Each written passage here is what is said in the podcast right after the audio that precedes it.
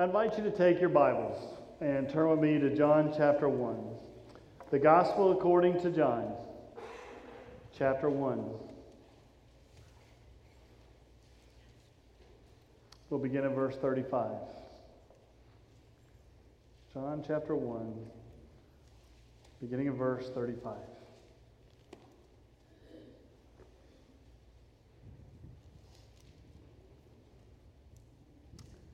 The next day, John again was standing with two of his disciples. And as he watched Jesus walk by, he exclaimed, Look, here is the Lamb of God. The two disciples heard him say this, and they followed Jesus. When Jesus turned and saw them following, he said to them, What are you looking for? They said to him, Rabbi, which translated means teacher, where are you staying? He said to them, Come and see. They came and saw where he was staying, and they remained with him that day. It was about four o'clock in the afternoon. One of the two who heard John speak and followed him was Andrew, Simon Peter's brother.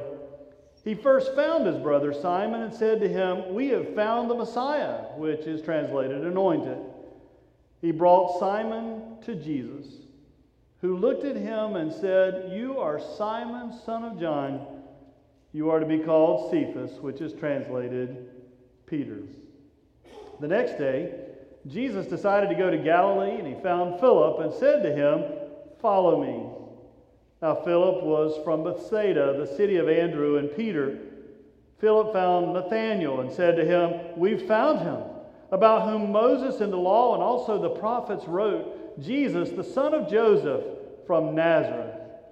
Nathanael said to him, Can anything good come out of Nazareth? Philip said to him, Come and see. When Jesus saw Nathanael coming toward him, he said of him, Here is truly an Israelite in whom there is no deceit. Nathanael asked him, Where did you get to know me? Jesus answered, I saw you under the fig tree before Philip called you. Nathanael replied, Rabbi, you are the Son of God. You are the King of Israel. This is the word of God for the people of God. Thanks be to God. Let us pray. Almighty God, we give you thanks for your holy word and for the privilege of studying it together. And now, as I stand before these, your people, I pray that this would be your message and not my own. Through the name of Jesus Christ. Amen. I hate it when really neat, powerful, amazing words get hijacked sometimes in our culture, in our society, sometimes in our politics. One of those words that's such a powerful word that we've kind of gotten nervous about is the word evangelism or evangelical.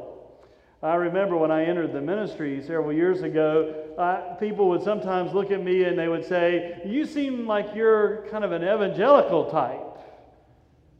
And my thought was, Well, evangelism means to share the good news. I'm a pastor. Pastors preach and teach the good news.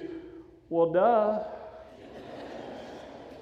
How do you get to be a pastor or a preacher or teacher and not be somewhat evangelical? Well, the challenge is, is sometimes words get caught up and, and, and then we try to figure out, well, what's another word we can use? So now the word that people are beginning to use is, well, I'm more orthodox. Well, we'll figure out what all that means too. But evangelism is a powerful word. The word is the euangelion, which means good news. Evangelism is a noun. This is the good news. To evangelize turns into a verb and says to share the good news. We're called to evangelize, to share the good news. Are you an evangelical? Well, I want to share Christ. So by default, that means yes. Not necessarily in the political sense, but in the biblical sense. We, we get a little nervous with the word evangelism. I, I think you know, sometimes if the church knows you're going to preach about evangelism, they start having conflicts. I'm not going to be able to make it to that service. I wish I could be there. Because we get nervous thinking, you know, they're not going to ask me to go knock on doors somewhere, are they? They're going to ask, not going to ask me to get on a bicycle and ride through the neighborhood, are they? They're not going to be pulling in driveway to driveway, are they? I mean, because we all get nervous when we see the car going driveway to driveway. We know what's coming. I mean, Nancy and I, we, we used to, when we see it in our neighborhood, we'd get on the phone, call our neighbors, shut the TVs down, they're coming. they're two doors down, they're almost there. You know, so we get nervous about that word evangelism because we're afraid somebody's going to come and and, and we're going to have to deal with it. Well, now I enjoy it. You would think by now we would be on a list. We're not yet, I don't think. Or either they send their trainees to our house. Because now, you know, when they come to the door, a lot of times I want to go, Yes, I, I, would love to hear from you. And, and please share with me your story. Now, the condition is I get equal time. So if you want to talk to me for 10 minutes, I get to talk to you for 10 minutes. If you want to talk to me for 15, I get to talk to you 15. Are we in agreement? Because I've got a PowerPoint. It won't take me but a minute to get it up. And they're going, You have a PowerPoint? You want them to leave? Tell them you have a PowerPoint. Maybe that's why. I don't know what it is about the word evangelism. Maybe we, we picture an evangelist sometimes as as someone holding a, a six foot King James Version only Bible, you know, and beating us over the head with it or asking if you were to die tonight. I don't know. We, we love Billy Graham. He seems to have pulled the word off, but other than that, we wrestle sometimes. I don't think it's that we're ashamed of our faith. What is it? I love Beth Smith's story.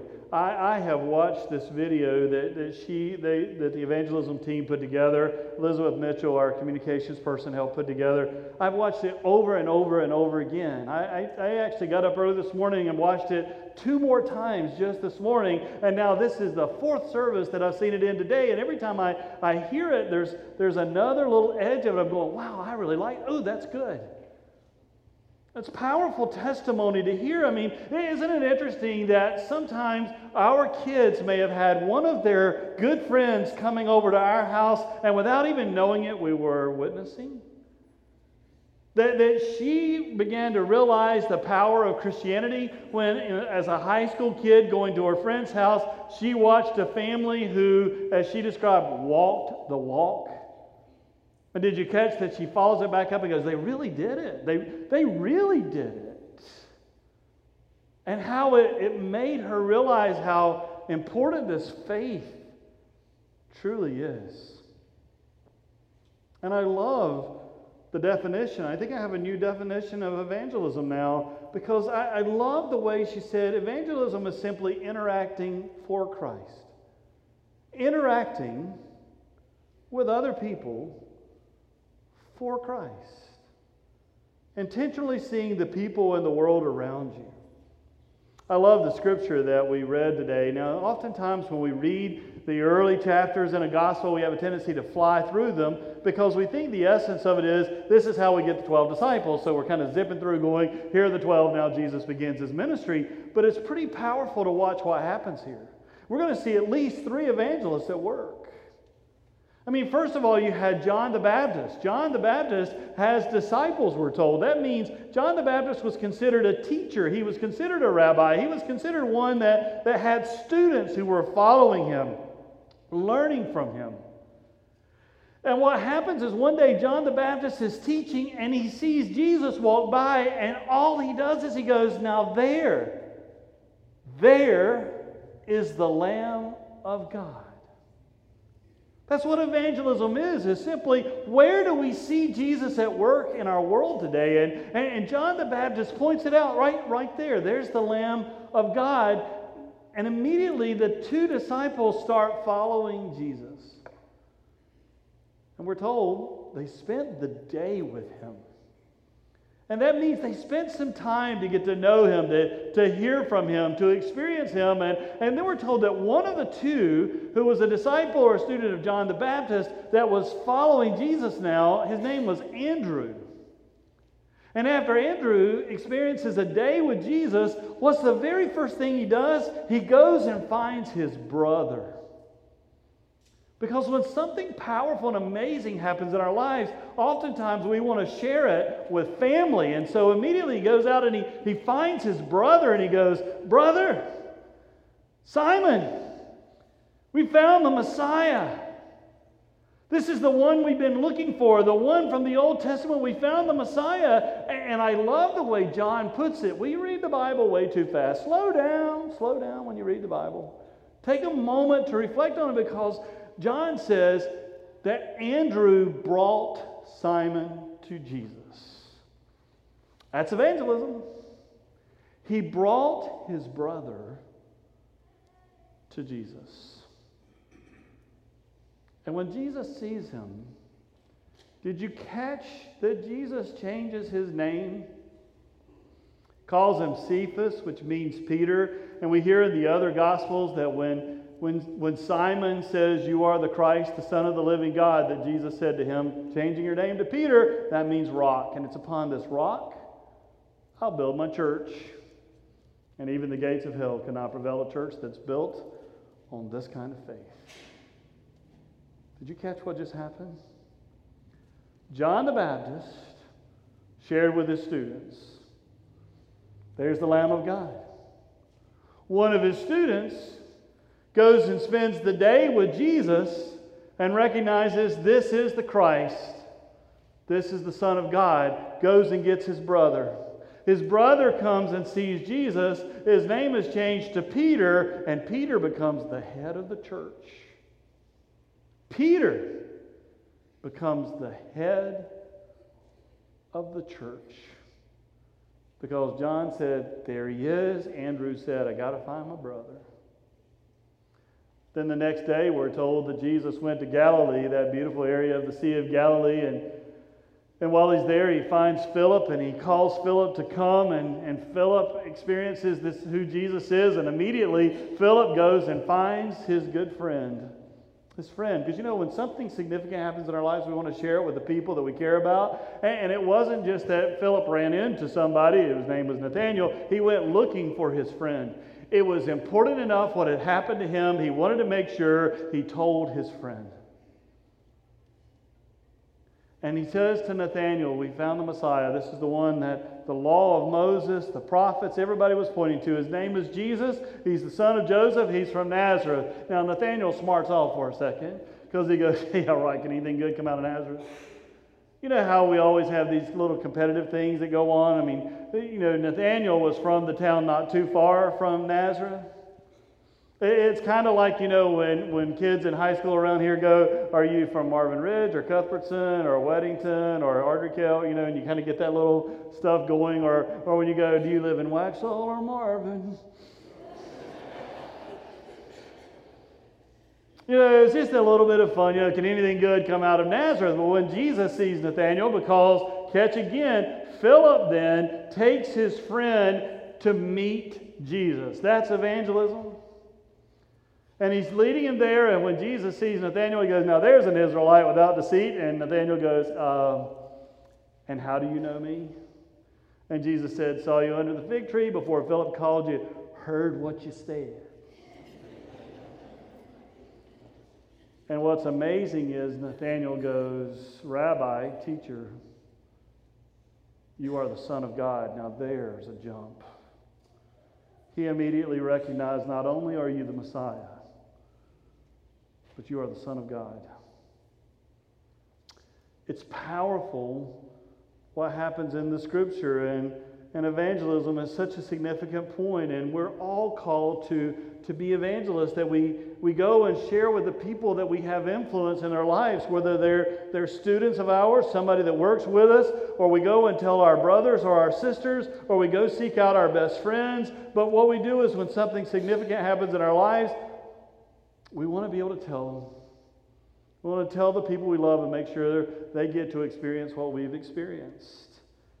I love the way that Beth said in, in, in the video, she said, you know, we're all called to it, and we wouldn't all be called to it if it wasn't really important.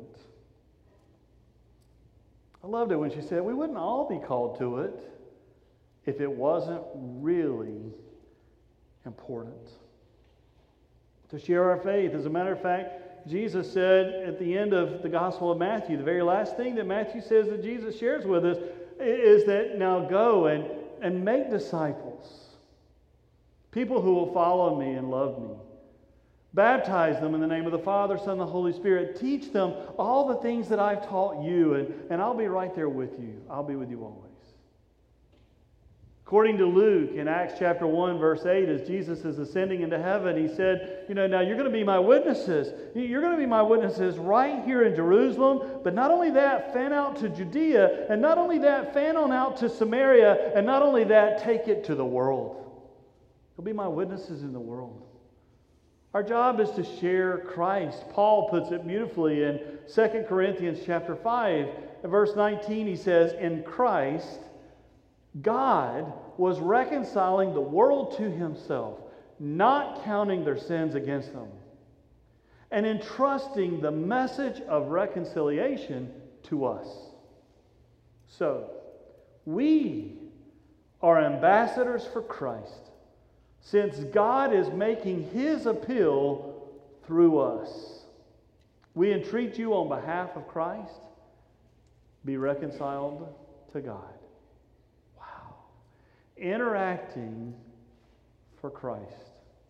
That God has given us this amazing message of, of love and grace, and He wants us to share it with the world. John Wesley, who again was the forefather of, of the Methodist Church and the great theologian of the 18th century, and an amazing preacher and passionate evangelist for God, he said to his preachers and to all the laity in his churches, he said, You have nothing to do but to save souls. Therefore, spend and be spent at this work. You have nothing to do but save souls, so therefore, spend and be spent at this work. Sharing Christ with others. People ask sometimes, is, you know, what is happening with the church, and is the church still relevant in our world? And, and I think the answer to the question would be our relevance comes when we share Christ. That's what makes us relevant. I think we do make evangelism harder than it really is, though. I think, you know, when we, we think about evangelism, we get really scared and, and, and we think that, that we've got to be this amazing biblical scholar that if I, if I share some, you know, with somebody about Christ, they're going to ask me a question I may not be able to answer. That's okay. God's not calling on you to be the biblical scholar.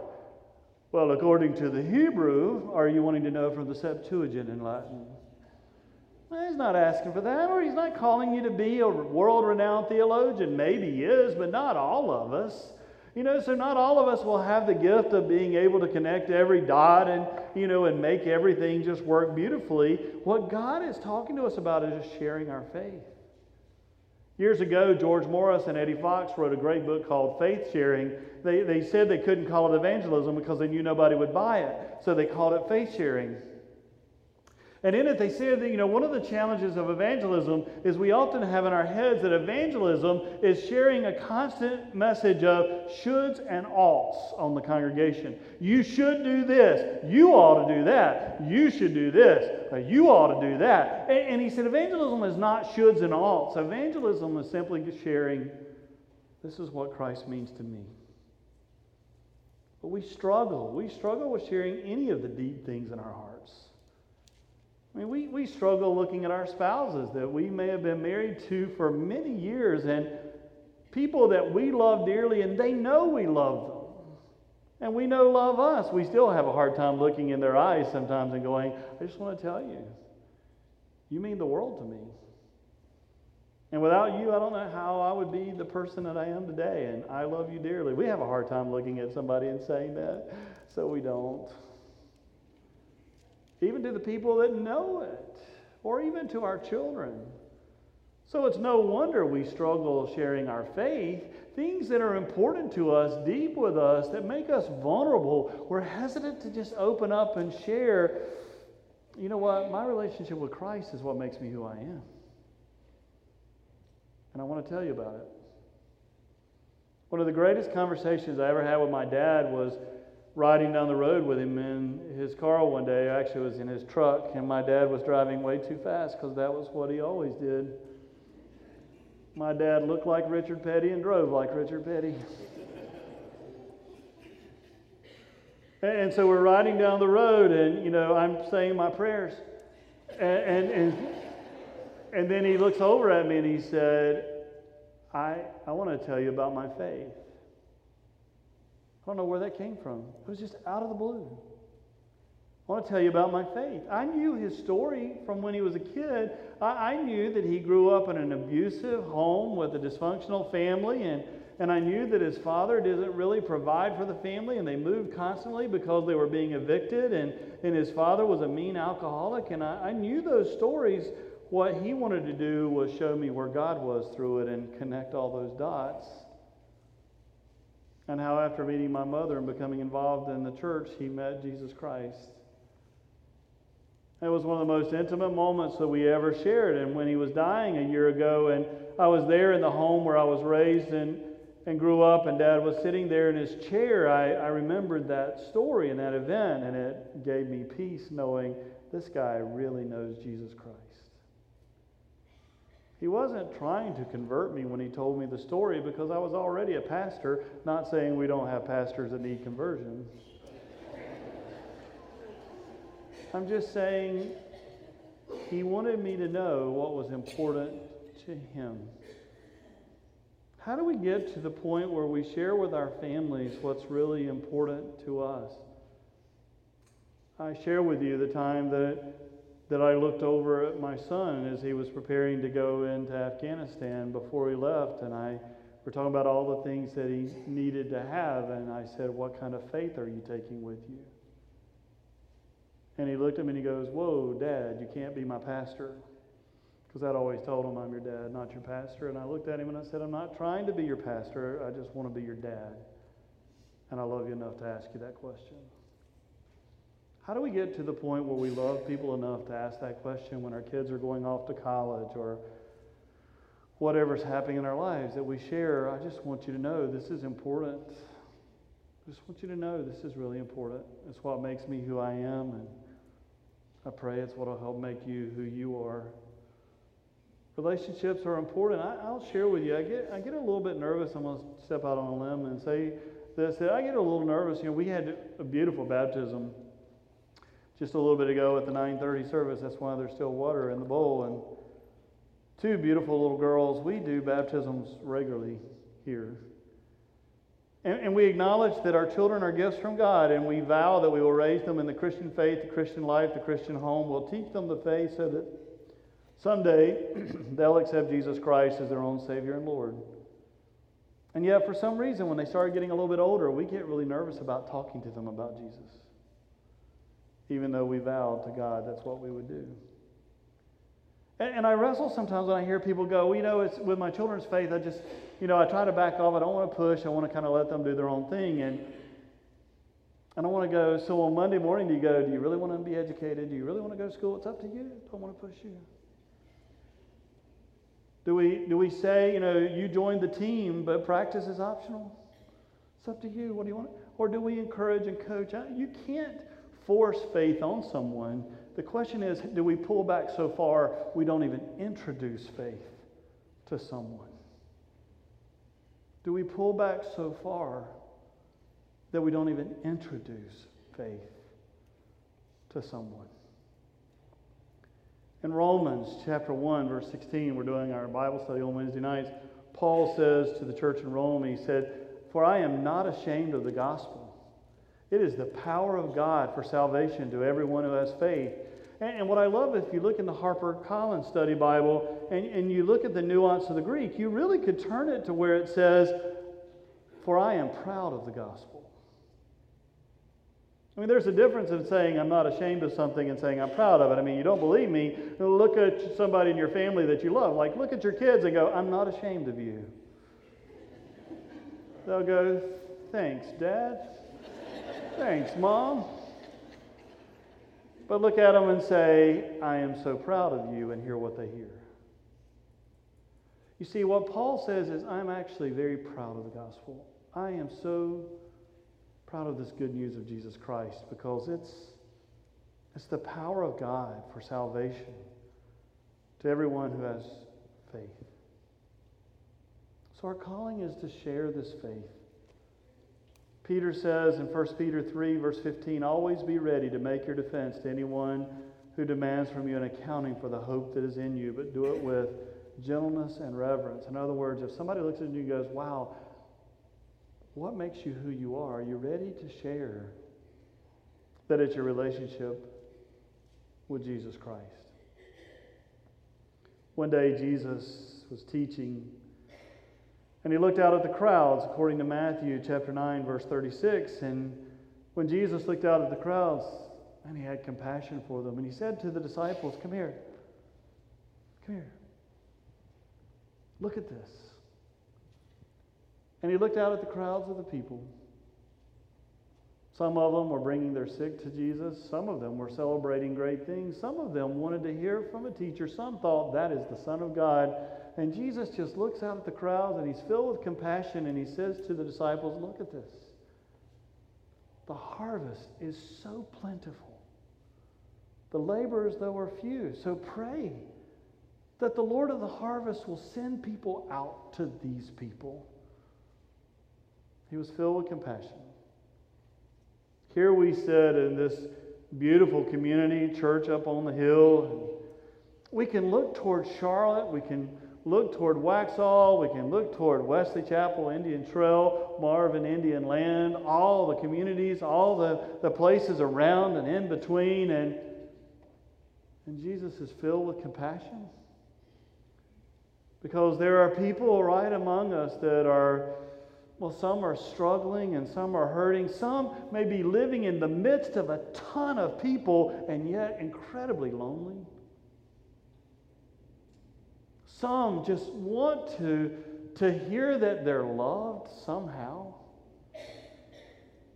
And we know about a God who so loves them that he would give his only begotten Son. Jesus was filled with compassion, and he's calling the church just be filled with compassion. Because the harvest is so plentiful, the laborers, though, are few. But evangelism's hard. It's hard for us to open up. So years ago, when I was when I was serving some of the previous churches that I had, and my last church, and even this church, you know, I, I encourage us. We need to we need to get some shirts that have our church name on it. We need to get some coffee cups that have our church name on it. We need to to do some things like that. And it's not so that we can brand and go, you know, hey, look, look at us. But we call it the silent witness program because, you know, what's, what's really interesting is, you know, sometimes you'll, you'll see people holding a coffee mug that has the name of the church on it. And you know what you just did? You just said, I'm a Christian, here's where I go to church, and you never opened your mouth. So if you're afraid of that initial statement, let someone, something else do it for you. Sometimes I'll be wearing a, a church shirt that has the name of our church on it, and I go through the grocery store or go to the drugstore or wherever I might be, and, and, and people go, So do you go to church there? And, and my response is, Yeah, I'm, I'm pretty regular.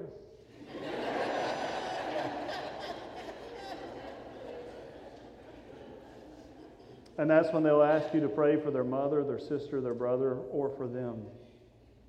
And the door opens up for you to be able to share your faith. It's why we call it silent witness. So the sticker on the back of the car, it's not to say, you know, our church is better than your church. It's simply to say, I'm a Christian. Here's where I go to church. Ask me. Ask me about it. I invite you to ask me. You know, God so loved the world that he gave his only begotten Son so that whoever would believe in him would never perish but have everlasting life. Verse 17 goes on to say, God didn't send his Son into the world to condemn the world, but rather that the world through him might be saved. You know, if I loved someone enough that I would be willing to die for them, I sure hope someone would tell them.